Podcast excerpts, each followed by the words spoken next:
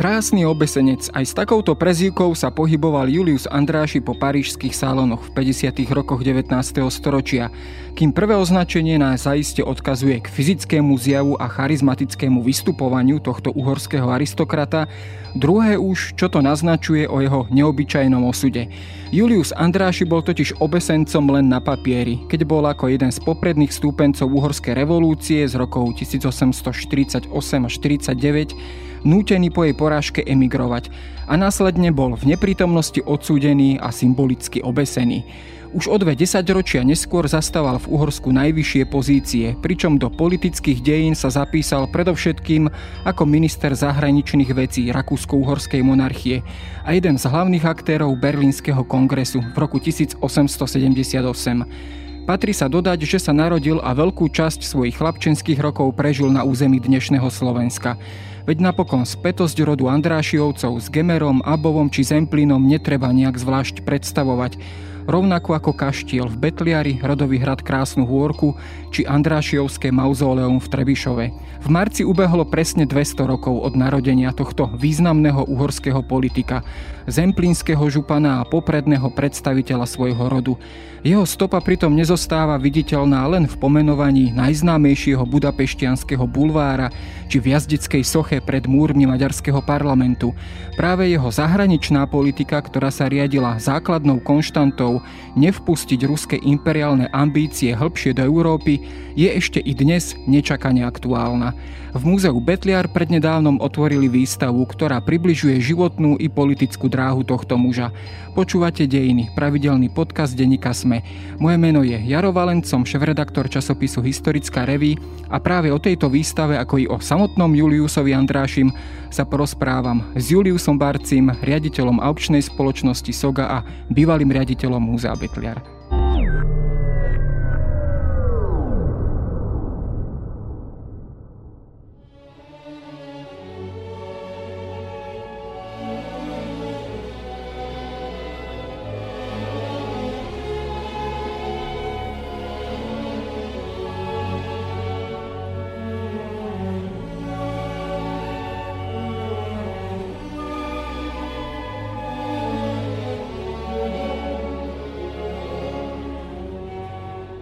No, e, Julius Andráši bol človek, ktorý, okolo ktorého sa rozprestieral, povedzme taký akýsi aj kult osobnosti, mohli by sme povedať, aj v tom jeho samotnom rodinnom alebo rodovom prostredí.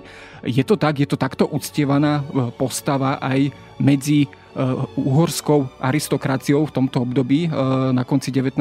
storočia, následne za, začiatkom 20. storočia. Jednoducho bol to aj na pomery Andrášiovcov veľký muž. Eh, Julius Andráši požíval úctu v rámci svojej rodiny. S tým som sa mohol stretnúť priamo v roku 2015, keď som sa prvýkrát v podstate stretol so živými Andrášiovcami, ktorí dnes žijú v Kanade a v USA.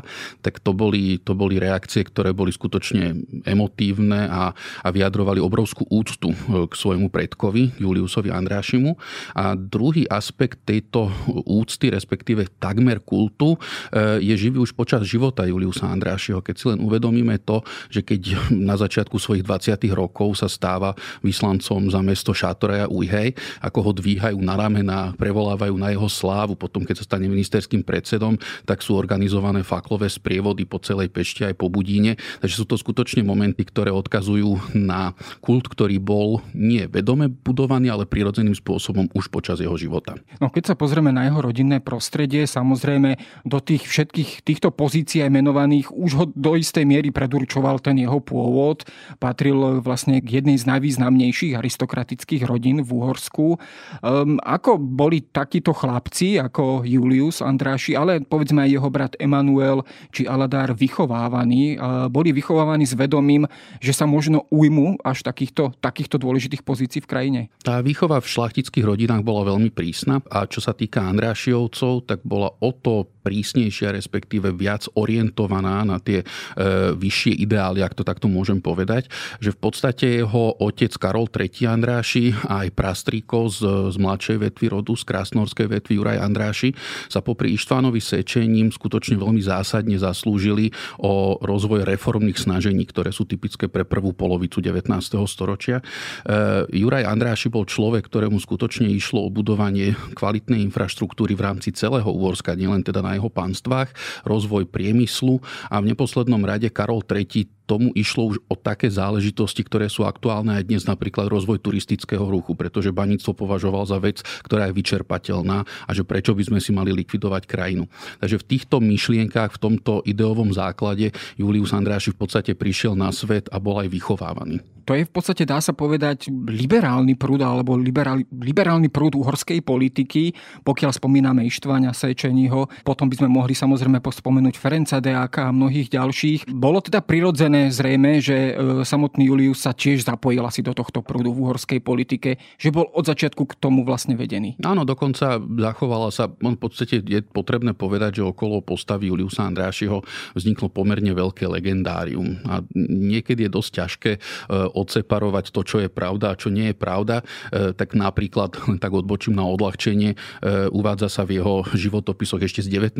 storočia, že ako malý sa hrával s Františkom Jozefom a potom, keď sa prvýkrát stretli už po revolučných rokoch, tak obidvaja s dojatím zistili, že spolu e, sa hrávali na dvore e, v, v, v sídle maďarských Habsburgovcov, čo asi pravda nie je s najväčšou pravdepodobnosťou, ale čo asi pravda bude, tak to bude kontakt s Ištvánom Sečením, ktorý ho považoval za veľmi nádejného človeka, predovšetkým pre tieto reformné idei. A potom, keď sa Julius Andráši v 40. rokoch už pod vplyvom revolúcie pridá ku e, Lajošovi Košutovi, tak Sečení skonštatuje, že stala sa veľká chyba, že veľká škoda, že v podstate sa pridal k tomu radikálnejšiemu krídlu. Ale to vôbec nevadí, lebo ten ďalší politický život Julius Andráši ho ukázal, že veľmi veľa si zobral aj z toho umierneného reformného snaženia z prvej polovice 19. storočia. No konec koncov tie skúsenosti, ktoré nazbieral, tak po postupom času ho trošku aj navodili na tú trajektóriu toho, toho kompromisu alebo toho umierneného politika. Ale keď sa pozrieme na povedzme tie rodinné vzťahy, respektíve na súrode súrodenecké vzťahy. E, máme tu takých dvoch významných súčasníkov tohto rodu, Emanuela, staršieho brata a Juliusa Andrášiho. Medzi nimi je zrejme aj trošku charakterový rozdiel, aspoň tak na prvý pohľad sa to zdá, že Emanuel sa príliš do politiky netlačil, aspoň, aspoň takto by sme to mohli na prvý pohľad povedať. Emanuel Andráši bol, áno, povahovo trošku iný. E, Sice aj on sa zapojil do revolučných bojov 48-49, bol aktívnym účastníkom, teda aj vojakom v rámci, v rámci revolúcie, rovnako ako jeho brat Julius, ale Julius mal e, politické ambície už aj pred revolúciou. To znamená, že stáva sa vyslancom za mesto Šátoraja Ujhej. E, už v roku 1848, 22.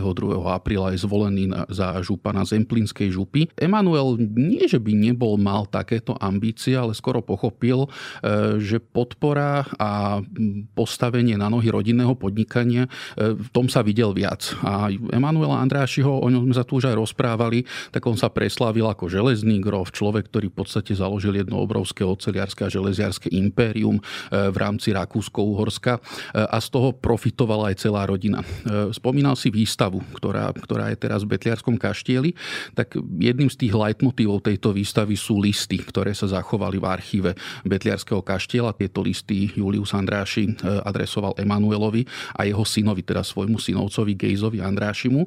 A istá časť obsahu týchto listov sa týka financií. A v tejto famílii, ktorá v 19. storočí nadobudla skutočne obrovský vplyv aj spoločenský, politický a aj ekonomický, e, boli e, pre, prelievané obrovské peniaze medzi súrodencami a Julius Andráši veľakrát profitoval teda predovšetkým z podnikania svojho brata Emanuela a Emanuel zase profitoval z pozícií, ktoré Julius Andráši dosiahol. No zrejme aj ten vzťah, aj toto napovedá, že boli e, tieto vzťahy mimoriadne v dobrom stave, tak to by sme to zrejme mohli povedať vrúcne. Asi po celý život, že nenastal tam žiaden konflikt medzi, medzi či už samotnými súrodencami alebo tohto, to, tejto, tejto časti Andrašiovského rodu. O konfliktoch veľa nevieme, hovorí sa o nejakých hádkach, ale to je tiež súčasťou nejakého toho legendária, ktoré je veľmi ťažké potvrdiť. Tie vzťahy boli veľmi vrúcne a dokonca, keď sa človek tak dlho venuje tejto rodine, ako teda ja sa jej venujem už niekoľko, asi už aj 10 ročí, tak po istej chvíli som nadobudol pocit, že Andrášiovci v 19. storočí mali ambíciu vystupovať v podstate ako silný klan, ktorý má naozaj veľmi taký že zásadný záujem, eminentný záujem na, v, v prospech spoločnosti, teda to, aby tá krajina prosperovala pracovala, to, že oni takto fungovali, sa potom prejaví ešte aj v takej zvláštnej záležitosti, že keď Gejza Andráši, to bol synovec Juliusa Andrášiho, e, na začiatku 20. storočia získa e, veľkú štátnu objednávku, tak jeho bratranec, to bol Juliusov starší syn Teodor Andráši, ktorý bol e, predsedom výberu pre nezlúčiteľnosť funkcií alebo niečo na tento spôsob v rámci parlamentu, ho donúti vzdať sa mandátu. Že nebolo prípustné nič, to, čo, z čoho sme svedkami v rámci dnešnej politiky, politiky. Takže bratranci donútili svojho, svojho príbuzného vzdať sa tohto mandátu, pretože nebolo v ich logike prípustné prijať zákazku od štátu, pričom oni boli tí podnikatelia, ktorí to mali zabezpečiť.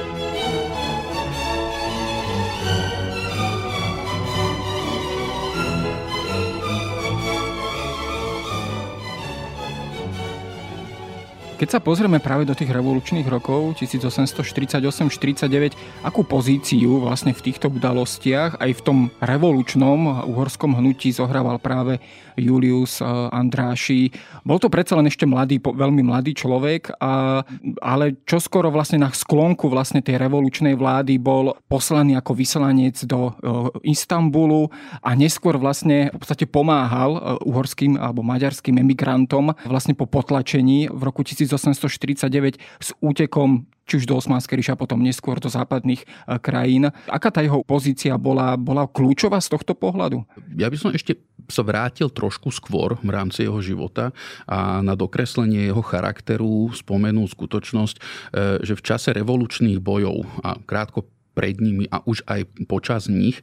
Julius Andráši mal čas sa venovať nielen samotným bojom, teda on aktívne bojoval aj na boisku, je niekoľko bitiek, kde je dokumentovaný, že bol prítomný tak e, bol schopný odbiehať ešte aj na svoje zemplínske pánstva a zabezpečovať tam aplikovanie tých reformných snažení. To znamená, že regulácia rieky Tisy začína práve na území dnešného Slovenska, na Zemplíne v rámci, v rámci jeho majetkov. E, že to je fascinujúce, čo všetko dokázal stíhať ešte v tomto veku a popri tom sa aj politicky angažovať. No a to, čo si spomenul, keď teda bolo jasné, že revolúcia e, nebude mať dobrý koniec a dokonca aj Košút opustí Uhorsko, tak vtedy aj Julius Andráši odchádza do, do Osmanskej ríše, teda do, do Istanbulu a snaží sa tam vyrokovať s miestnymi predstaviteľmi lepšie pozície, respektíve exilové pozície pre uhorských e, revolucionárov.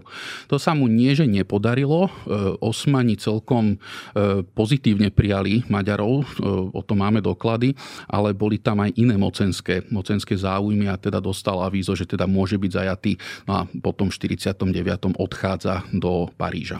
No, tam už je v pozícii na prvý pohľad takého určitého štvánca, politického emigranta, ale zrejme núdzu v parížských sálonoch e, netrpel e, a žil si na pomerne celkom dobrej úrovni a jeho matka vlastne mu posielala z Uhorska pomerne, myslím, že veľké čiastky peňazí, aby dokázal žiť náležitým spoločenským spôsobom života. O čom to svedčí? E, svedčí to o tom, že hoci bol takýmto spôsobom politicky zatratený, dokonca bol odsúdený a obesený v neprítomnosti v roku 1851 po takomto súdnom procese v neprítomnosti, tak napriek tomu tie kontakty sa tam neprerušili s rodinou. E, bolo to také vyhnanstvo od začiatku jasné, že iba dočasné? To je ťažko povedať. Tie pozície uhorských revolucionárov boli život ohrozujúce, však vieme, že niektorí z nich boli aj popravení a nebolo ich málo, e, takže tá, tá rakúska habsburská administrácia išla po nich. To, že ten život v parížskej emigrácii nemohol byť úplne v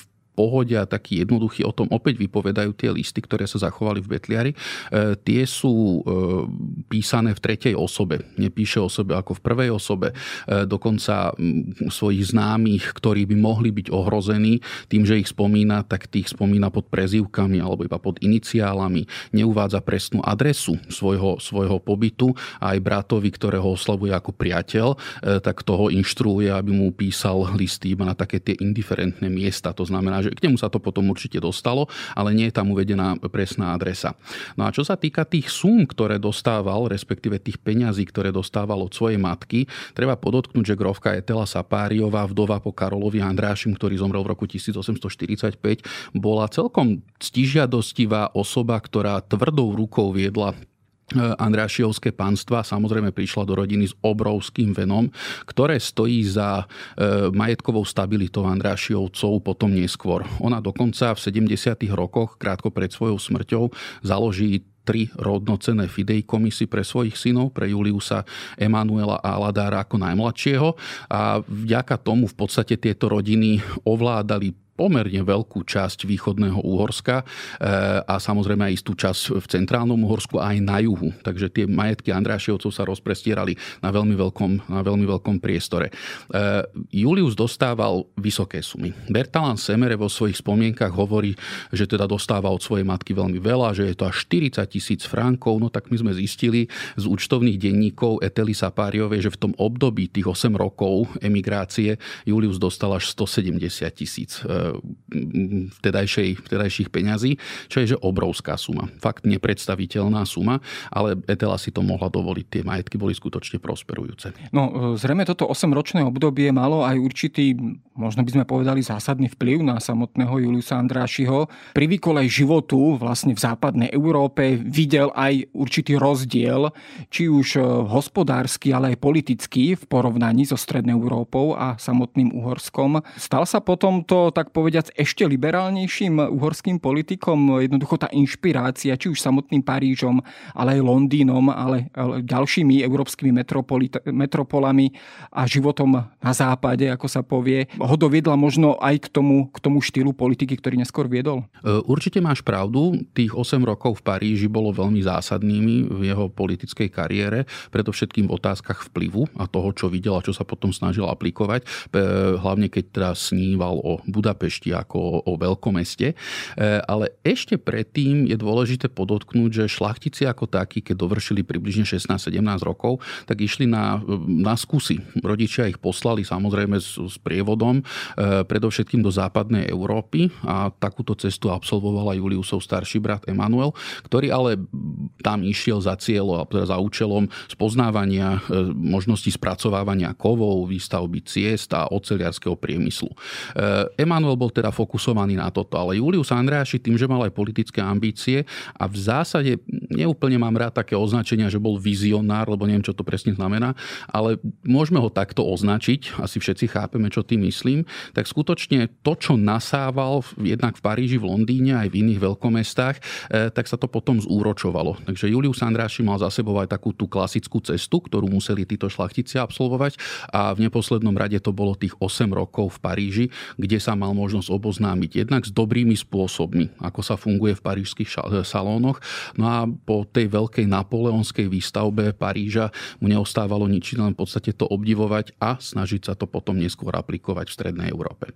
No on sa vracia späť e, do Úhorska v roku 1857. Čo sa zmenilo? Boli tam za tým nejak, niektoré vnútropolitické zmeny, alebo jednoducho bolo to aj po naliehaní a apeloch jeho matky Etely Sapariovej, alebo už do hry vstupuje aj cisárovná Alžbeta, ktorá mala nesporne na cisára určite vplyv a ktorá bola aj známa svojimi sympatiami k uhorskej šlachte.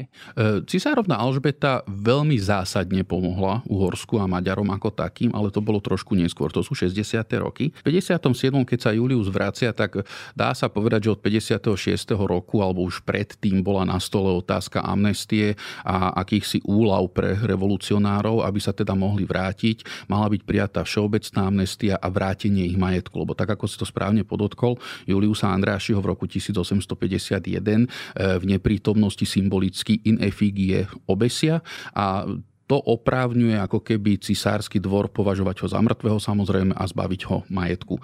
Tým ale, že on nebol hlavou rodiny, ten hlavou rodiny bol v podstate mala matka. jeho matka, mm-hmm. taktiež brat Emanuel, tak až tak veľa mu toho nezhabali, mm-hmm. ale bol dotovaný aj svojou matkou samozrejme, tak ako sme sa o tom rozprávali. Tak keď sa vracia, respektíve vracia sa s tým, že počká, kým sa vrátia prví revolucionári, uvidí, aká bude reakcia e, Viedne, no a keď bude taká, že všetko bude OK, tak sa vrátia aj on a to sa potom aj stalo. Ale už sa vracia v zásade nie sám, ale vracia, sa so svojou mladou rodinou, pretože v Paríži sa v roku 1856 osobášil s grovkou Katinkou Kendefi. No a krátko na to, respektíve rok na, na to sa im narodí prvorodený, prvorodený syn Teodor. On sa myslím potom aj krátko opäť vracia aj na výslnie uhorskej politiky, respektíve myslím, že sa stáva najskôr zemplínskym županom, potom neskôr sa dostáva vlastne aj do tých rokovaní, alebo do tých možno takých sondážnych rokovaní o neskoršom rakúsko-uhorskom vyrovnaní, alebo jednoducho nastavení tých vzájomných vzťahov. Do toho samozrejme prichádza rok 1866, Rakúsko-Pruská vojna, Hradec Králové a rakúsko-uhorské vyrovnanie.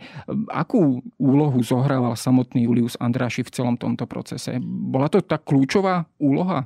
Juliusa Andrášiho vnímam do roku 1867 skôr ako stavby vedúceho, ak to môžem takto povedať. Tí architekti, ktorí to kreslili a vymýšľali, akým spôsobom sa s, Rakúsko, teda s Rakúskom, teda Uhorsko a Rakúsko, ako by sa mali nejak, nejak vyrovnať, tak to bol predovšetkým e, Ferenc Deák, ktorý tiež pre, patril k tým umiernenejším politikom. E, treba povedať, to asi poslucháči aj vedia, že Košut, Lajoš Košut sa do Uhorska nevrátil, v podstate celý zbytok svojho života prežil v emigrácii, ale jeho myšlienky nejakým spôsobom stále ešte rezonovali e, v radoch uhorských stavov, ale aj mešťanov. E, Julius Andráši bol skôr takým mediátorom, sprostredkovateľom týchto myšlienok.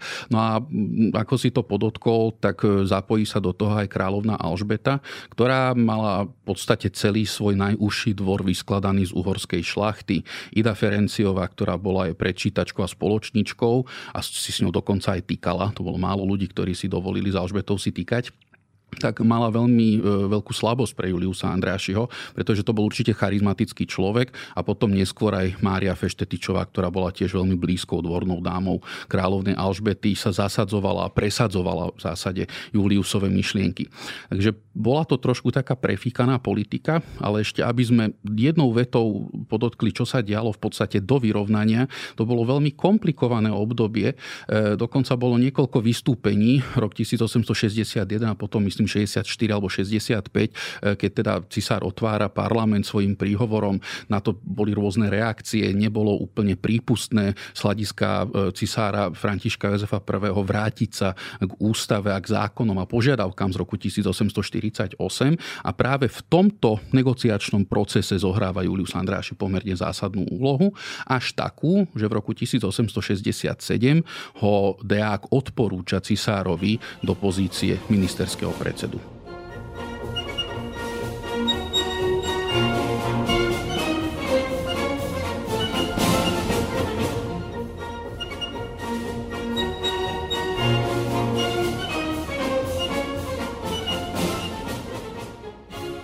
Nakoniec sa to skončí tým, že e, pri korunovácii Františka Jozefa a kráľovnej Alžbety za uhorskú kráľovnú, uhorského kráľa, e, v podstate tu tej korunovačnej insignie samotnú korunu vlastne kladie, kladie na hlavy veličenstvám samotný Julius Andráši. To zrejme potrhuje tú dôležitosť jeho postavy v celom tom procese aj v tých nasledujúcich rokoch po vyrovnaní v Uhorsku. Určite. Ono v podstate tie tradície uhorských kráľov, alebo teda korunovácií sú také, že korunu kladú na hlavu cisára e, za prítomnosti Palatína. A keďže v tej dobe Uhorsko nemá Palatína, tak opäť aj cirkevné e, kruhy a aj svetské kruhy sa zhodnú na tom, že Julius Andráš je absolútne nespochybniteľnou autoritou, ktorá by mala zastávať funkciu zástupcu alebo náhradníka Palatína.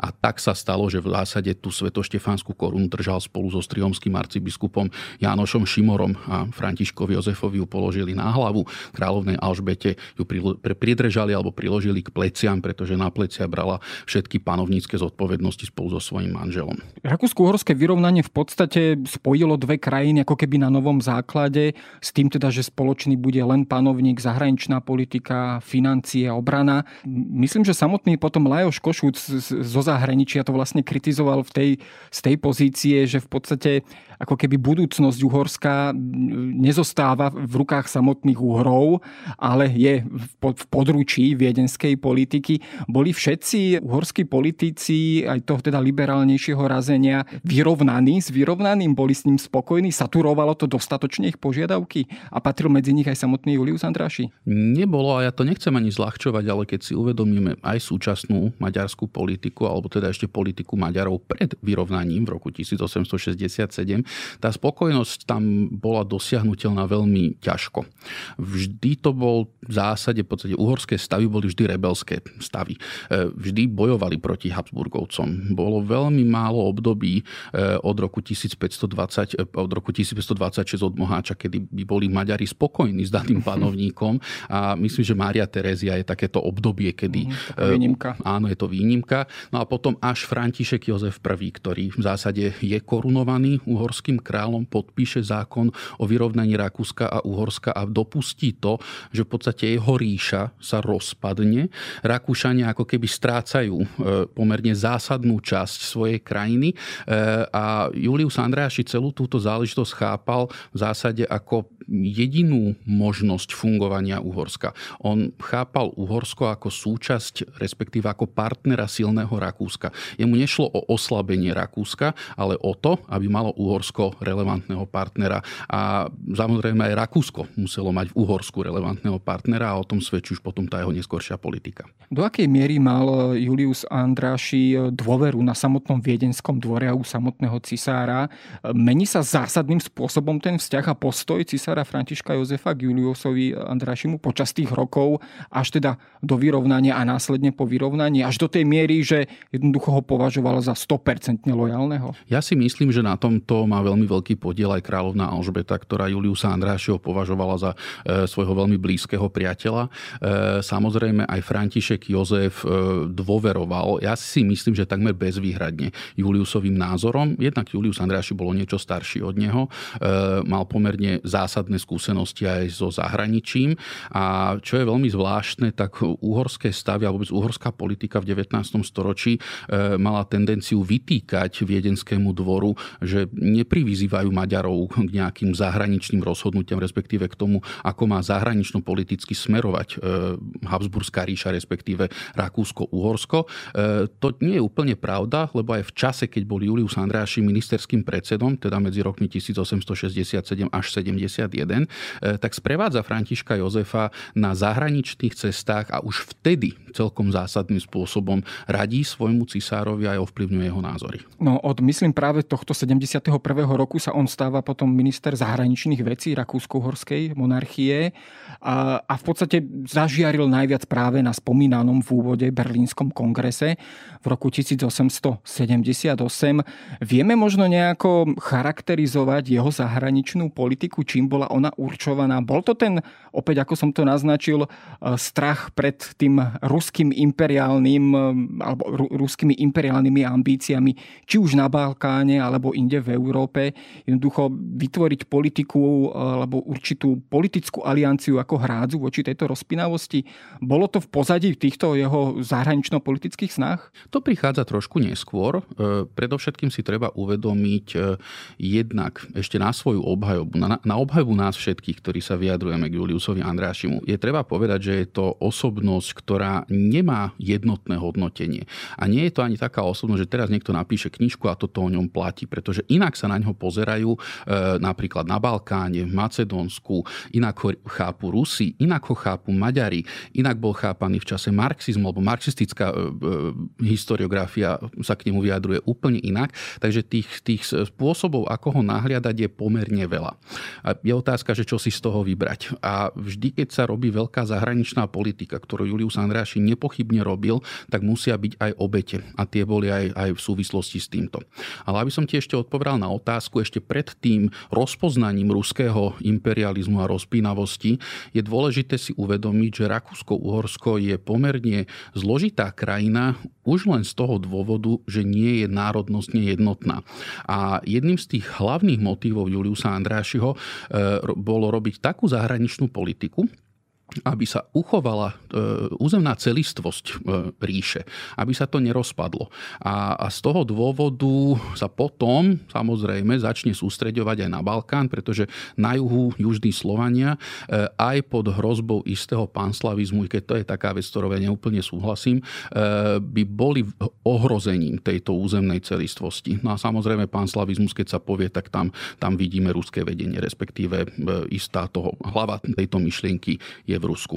Práve tento rok 1878, respektíve tá predchádza, ten predchádzajúci vývoj, rusko-turecká vojna v 1877 a tie následné výsledky tej, tejto vojny, Sanstefanský mier, ktorý v podstate vytvoril veľké Bulharsko najskôr, ale podstate na nátlak e, e, mocností v Berlíne, ktoré sa teda zíšili v roku 1878, e, sa vlastne aj výsledok tejto vojny úplne radikálne mení Rusko je zatlačené do defenzívy. Napriek tomu, že bojovalo, stratilo množstvo vojakov, tak v podstate v tej vojne nevybojovalo nič napriek nesporným víťazstvám.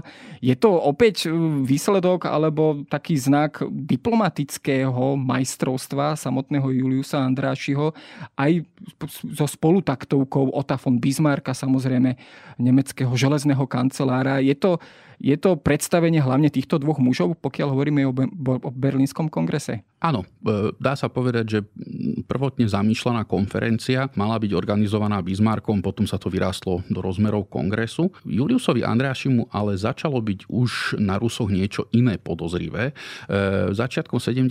rokov e, sa spolupodiela na vytvorení spolku troch cisárov a tento spolok troch cisárov, čo teda chápať, treba chápať Nemecko, Rakúsko, a Rusko, bol ohrozený, respektíve spochybnený samotným Ruskom, ktoré sa zapojí do konfliktu e, a tým pádom ohrozí ako keby tú, tú stabilitu zahraničnej politiky a ciele Rakúsko-Uhorska, predovšetkým na Balkáne. To bolo po nespokojnostiach v Bosne, Hercegovine, potom sa to vyrástlo do osmansko-srbskej vojny, do toho sa zapoja na strane Srbska e, Rusy, takže asi je to už potom ďalej jasné. A ešte jednu vec si dovolím spomenúť, to je taká skôr špekulatívna záležitosť, ale spomína sa to v biografiách Juliusa Andrášiho, že akási trpká spomienka na Rusov ešte z roku 1849, pretože s ich pomocou boli schopní Rakúšania poraziť uhorskú revolúciu pri Világoši v roku 1849. Ale to je naozaj také akože špekulatívne. Juliusa Andrášiho nemožno obviniť z toho, že bol protiruským politikom od začiatku až do konca. On s Ruskom rátal ako s veľmocou, s ktorou je nutné spolupracovať, ale po e, ohrození trojspolku a samozrejme vytvorení Veľkého Bulharska, ktoré bolo pod kontrolou e, cárskeho Ruska a tlačenia sa, alebo teda tej, tej expanzívnosti e, smerom hlbšie k uhorským hraniciam, tak to už sa nepáčilo ani teda v súvislosti s tými cieľami, ktoré mal aj cisár František Jozef, pretože po strate území, po prusko-rakúskej vojne bola ambícia získať aspoň niečo a to niečo malo byť na Balkáne a bola to Bosna a Hercegovina.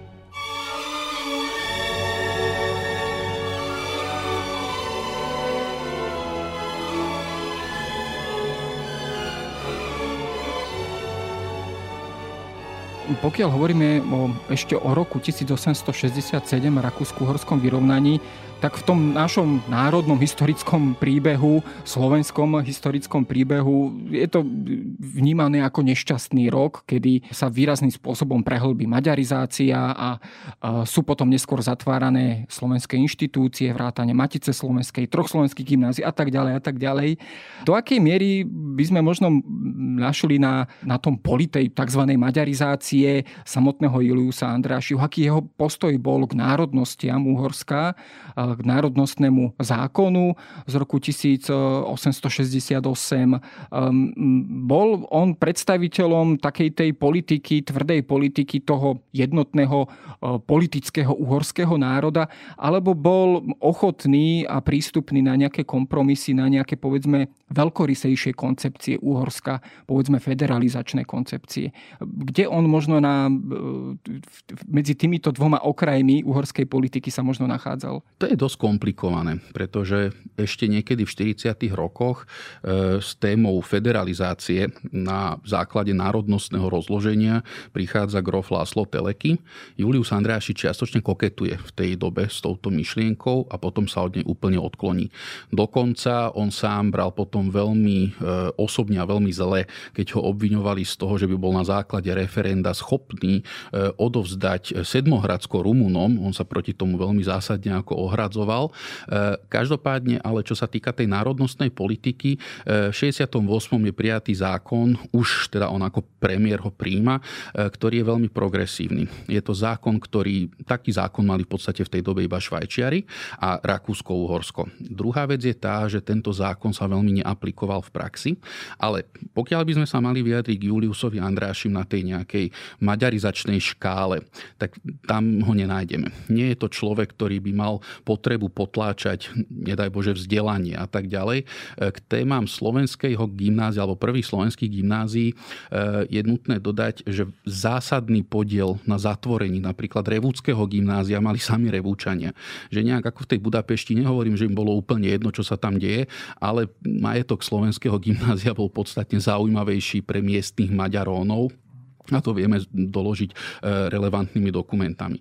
Juliusov brat Emanuel Andreaši dokonca veľmi zásadne finančne podporil Revúdske gymnázium. O tom je záznam v ročenke, že tam poslal, myslím, že to bolo tisíc zlatých, sumu si nepamätám, ale asi to bola takáto suma.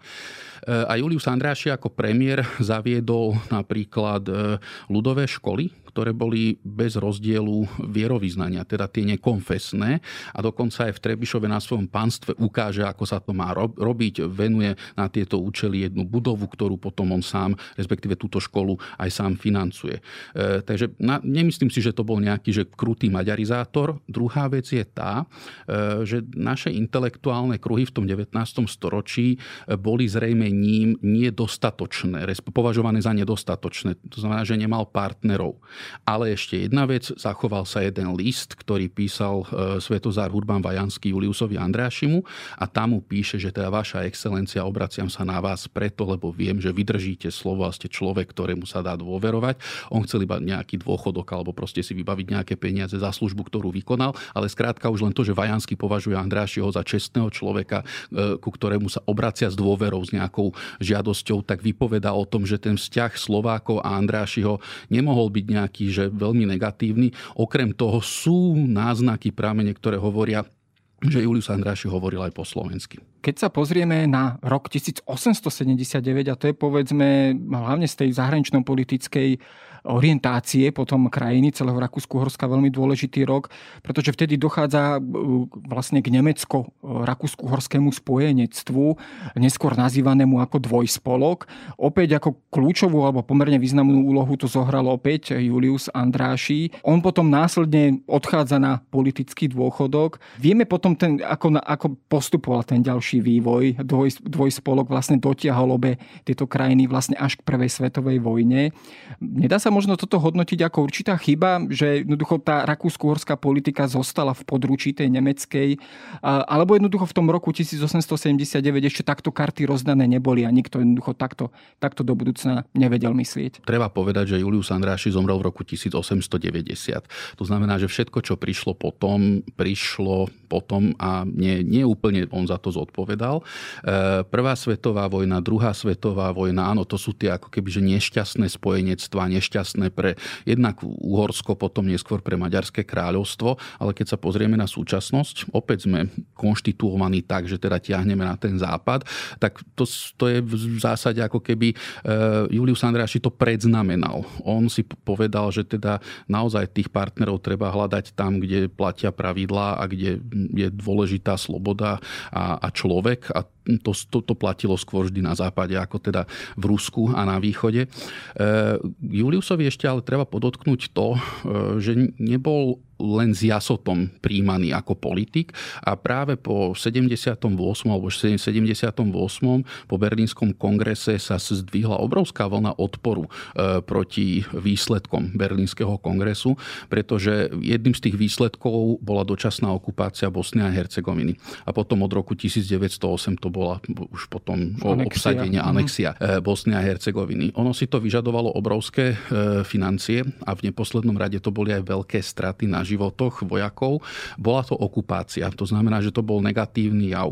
Ale z toho, čo si môžeme z tej doby prečítať, respektíve keď sa na to pozrieme tak komplexnejšie, tak si uvedomíme, že v podstate za cenu týchto obetí Julius Andráši aj vďaka svojej zahraničnej politike dokázal vytvoriť niekoľko desaťročí stability v strednej Európe, to je to obdobie, kedy je vybudovaná Budapešť, kedy je v Bratislave postavené Mestské divadlo, kedy je v Košiciach postavené dnešné Národné divadlo a tak ďalej. To znamená, že týchto niekoľko desaťročí bolo veľmi dôležitých preto, aby sme sa my tu v Strednej Európe dokázali postaviť na nohy a trošku ten rozvoj posilniť. To, čo prichádza už s prvou, druhou Balkánskou vojnou a až prvou svetovou vojnou, tak to by som Juliusovi Andrášimu závinu nedával, pretože naozaj predstavy boli skutočne mierotvorné a išlo mu naozaj o docielenie takého stavu, v ktorom je možný rozvoj a vývoj.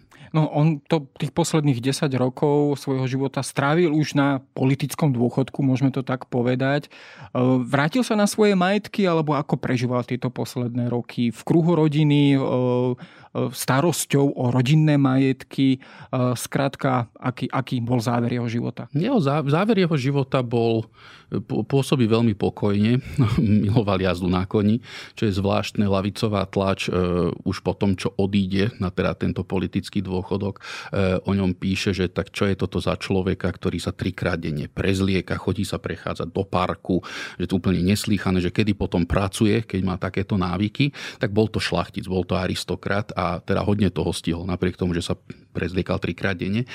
Svoje pánstva v Trebišove a v Tisadobe doslova miloval. To boli miesta, ktoré mal úprimne rád. Do Trebišova sa vracal veľmi pravidelne a veľmi často. Zachovali sa listy, ktoré písala spoločníčka jeho manželky Katinky Kendefiovej. Ona bola angličanka, volala sa Mary Stevens, tá spoločníčka a e, píše listy svojim, svojim príbuzným do Anglicka. Tieto boli vydané, bohužiaľ zatiaľ iba v maďarčine, ale mali by vydať, byť vydané aj po slovensky, pretože sú vynikajúcim zdrojom toho, aký bol vlastne rodinný život Juliusa Andrášiho aj v Trebišove, aj v Tisadobe. Vypovedajú o veľkej harmónii v rámci famílie, o, o vychovávaní detí na veľmi vysokej úrovni. Vždy po večeroch sa čítala filozofia, diskutovalo sa o daných témach a Julius Andráši bol človek, ktorý zásadne holdoval aj výtvarnému umeniu a umeniam vo všeobecnosti. Ešte v čase, keď bol teda v pozícii kancelára, tak v jeho viedenskom paláci sa usporadúvali koncerty Franca Lista.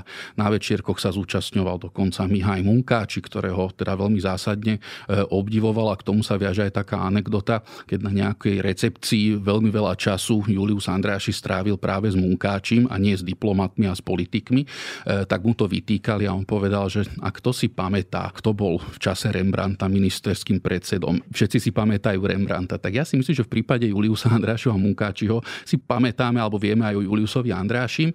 E, takže bol to človek, ktorý mal veľmi široký záber, e, svojim pánstvám sa venoval naozaj veľmi poctivo, pretože od vzniku cukrovaru až po modernizáciu polnohospodárskych zariadení, ktoré fungovali na jeho pánstve, tak to bolo skutočne do veľmi moderné podnikanie, ak to môžeme takto povedať. A v neposlednom rade si tiež treba uvedomiť aj to, že financoval a ako keby ako mecenáš umení e, podporoval aj architekta Artura Meininga, to bol nemecký architekt mladý, ktorý mu postavil v Tisadobe prepichový kaštiel a rovnako od tohto architekta pochádza aj jeho mauzoleum, ktoré je v Trebišove. No, e, spomenuli sme na začiatku výstavu, ktorá sa teda venuje práve Juliusovi Andrášimu v múzeum v kaštieli v Betliari.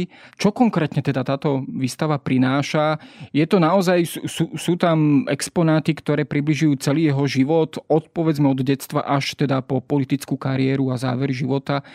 Čo konkrétne teda tam si návštevník môže pozrieť? Betliarské múzeum je v obrovskej výhode oproti iným inštitúciám, ktoré sa okrajovo dotýkajú alebo aj venujú Juliusovi Andrášimu, že je to zbierkový fond, ktorý vlastní e, a spravuje predmety, ktoré sa priamo týkajú tejto významnej osobnosti.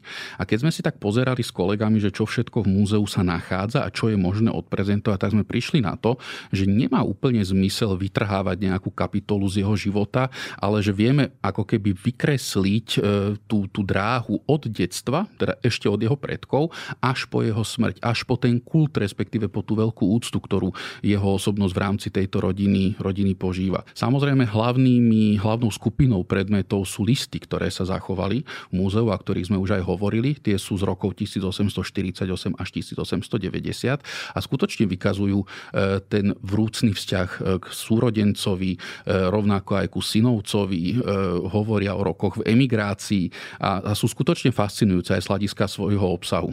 Potom sú to portréty, v neposlednom rade teda ikonografia Grofa. Čo je veľmi zaujímavé, tak e, keď teda dosiahol tieto naozaj veľmi významné politické úspechy, či už ako ministerský predseda, alebo potom neskôr minister zahraničných vecí, tak jeho brat Emanuel Andreaši si dal namaľovať dve veľké malby. Tieto dve veľké malby zachytávajú jednak korunováciu zo 67. a potom Berlínsky kongres a mali ich vystavené vo svojej galérii, ktorá je dnes knižnicou. Dneska sú tie obrazy už na iných miestach, ale stále sú a, a, a môžeme ich teda ukazovať.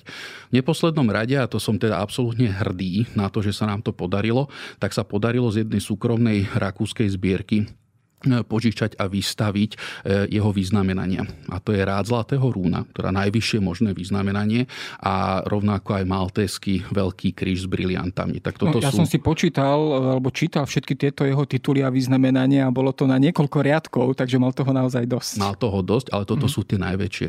Toto sú tie najvýznamnejšie a sú vystavené dokonca tak, že vedľa je portrét, kde ich na sebe má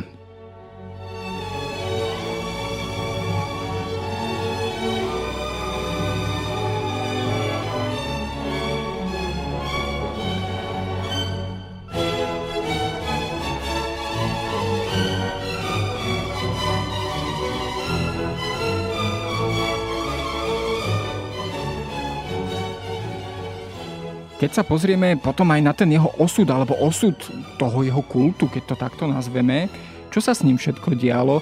Mne sa to najviac podobuje v postave, alebo teda v soche Juliusa Andrášiho, v tej jazdeckej soche pred maďarským parlamentom, ktorá potom ako bola e, postavená, bola v 45. roku, potom ako Budapešť e, v podstate dobili sovietské vojska, bola rozstavená, myslím, že bol s nej uliatý Stalin. Presne, tak. A následne bol ten Stalin zase rozstavený a naspäť odliatý Julius Andráši neskôr. Symbolizuje, alebo je to naozaj také, povedali by sme, podobenstvo celého osudu toho posmrtného kultu Juliusa Andrášiho, že bol to jednak velebená osobnosť a potom zaznávaná, škrtaná osobnosť e, z historiografie. Je a stále to tak nejak platí o ňom, pretože ja stále tvrdím, že to, čo sa odohralo v 19. storočí, my to, my to žijeme doteraz. E, to, čo sa vtedy dialo v rámci veľkej mocenskej politiky dnes nemyslím si, že by to vyzeralo inak. To znamená, že Julius Andráši môže byť z tohoto hľadiska buď nepohodlnou témou, alebo možno nevyhovujúcou témou podľa toho, kto je v ktorej časti tábora alebo tak to, na akej strane stojí. E, inak táto jeho socha to je taká zvláštna vec, pretože s jej podobou ona bola odhalená v roku 1906. Autorom je Gjörd Zala, jeden z najvýznamnejších sochárov prelomu 19. 20. storočia. Neúplne súhlasili s tým, aby to bol jazdecký pomník, lebo však predsa len Julius Andráši bol človek, ktorého si treba predstaviť väčšinou vo fraku a s cylindrom. E, ale tak urobili mu jazdecký pomník, dosť to pripomína tú štilizáciu Jozefa, respektíve jeho ikonografiu z čias korunovácie 67. E, ale popri tejto soche sú ešte dva veľké reliefy, ktoré e, opäť odkazujú jednak na korunováciu a tiež Berlínsky kongres. Takže socha, ako si povedal, bola rozstavená, potom jej isté časti boli opäť vrátené e, z toho Stalina do tohoto dnešného pamätníka. Rovnako bola premenovaná aj tá veľká ulica, teda bulvár Juliusa Andrášiho. A čo je milé, tak jedna z posledných fotografií grovky Ilony Andrášiovej, to bola právnučka manželka Emanuela Andrášiho, tak jej posledná fotografia, na ktorej je zachytená, je pri odhalovaní pamätnej tabule v roku 1990 na začiatku tejto Andrášiho triedy a ako je Alois Mok, vtedajší rakúsky kancelár, boskáva ruku. Takže Julius Andráši je osobnosť, ktorá, ako sme si povedali, nemá úplne jednoznačné interpretácie, ale môže fascinovať. A môže fascinovať aj takých ľudí, ktorí, ktorí jednoducho nemajú radi politiku 19. storočia, ale majú radi nejaké iné veci, ako napríklad bulvár, pretože práve Juliusovi Andrášimu sa venoval bulvár veľmi, veľmi hodne v 19. storočí. No, Julius Andráši bol teda nesporne osobnosťou, ktorá sa teda podpísala či už povedzme na tom, že sme tu po niekoľko desaťročí mali akú takú stabilitu. Možno aj na charaktere miest, možno Budapešť by nebola tým, čím je dnes, bez Juliusa Andrášiho. Každopádne určite je to aj pozvánka na výstavu, ktorá je organizovaná v Múzeu Betliara. Týmto poslucháčov pozývame a odporúčame na navštevu. Ja som sa dnes o Juliusovi Andrášim rozprával s Juliusom Parcim. Ďakujem za rozhovor.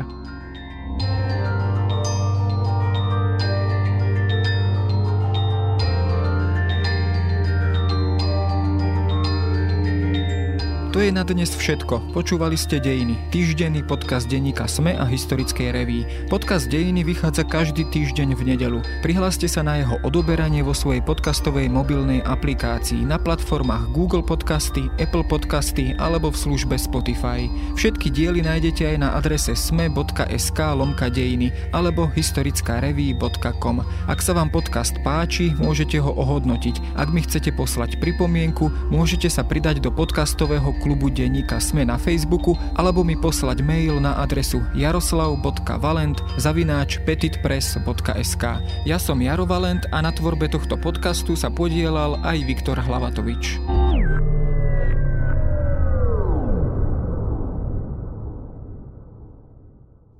Nekonečné listovanie v programoch kín alebo na Netflixe? Poznáte to. Dve hodiny vyberáte niečo, na čo sa potom ďalšie dve hodiny hneváte. A stále sa neviete rozhodnúť, ktorý film či seriál naozaj stojí za to? Štartujeme nový podcast denníka Sme Vertigo, ktorého hlavnou témou budú kina, filmy a streamovacie služby. Moje meno je Peter Konečný. A ja sa volám Juraj Malíček a rovnako ako Peter filmy milujem a spolu veríme, že vás vtiahneme do sveta kinematografie. Každú sobotu vo všetkých podcastových platformách a samozrejme aj na webe denníka Sme. A prečo sa podcast volá Vertigo? No, pretože milujeme takú tú fascinujúcu závrať, ktorú filmy niekedy dokážu priniesť. A samozrejme obdivujeme aj Alfreda Hitchcocka, ktorý je pre nás osobnením toho, čo všetko filmový svet ponúka. Mimochodom, kedy si bol naposledy v kine? Asi pred hodinou. Taká klasika. Filmový podcast Vertigo vám pristane v apkách každú sobotu. Tešíme sa na vás.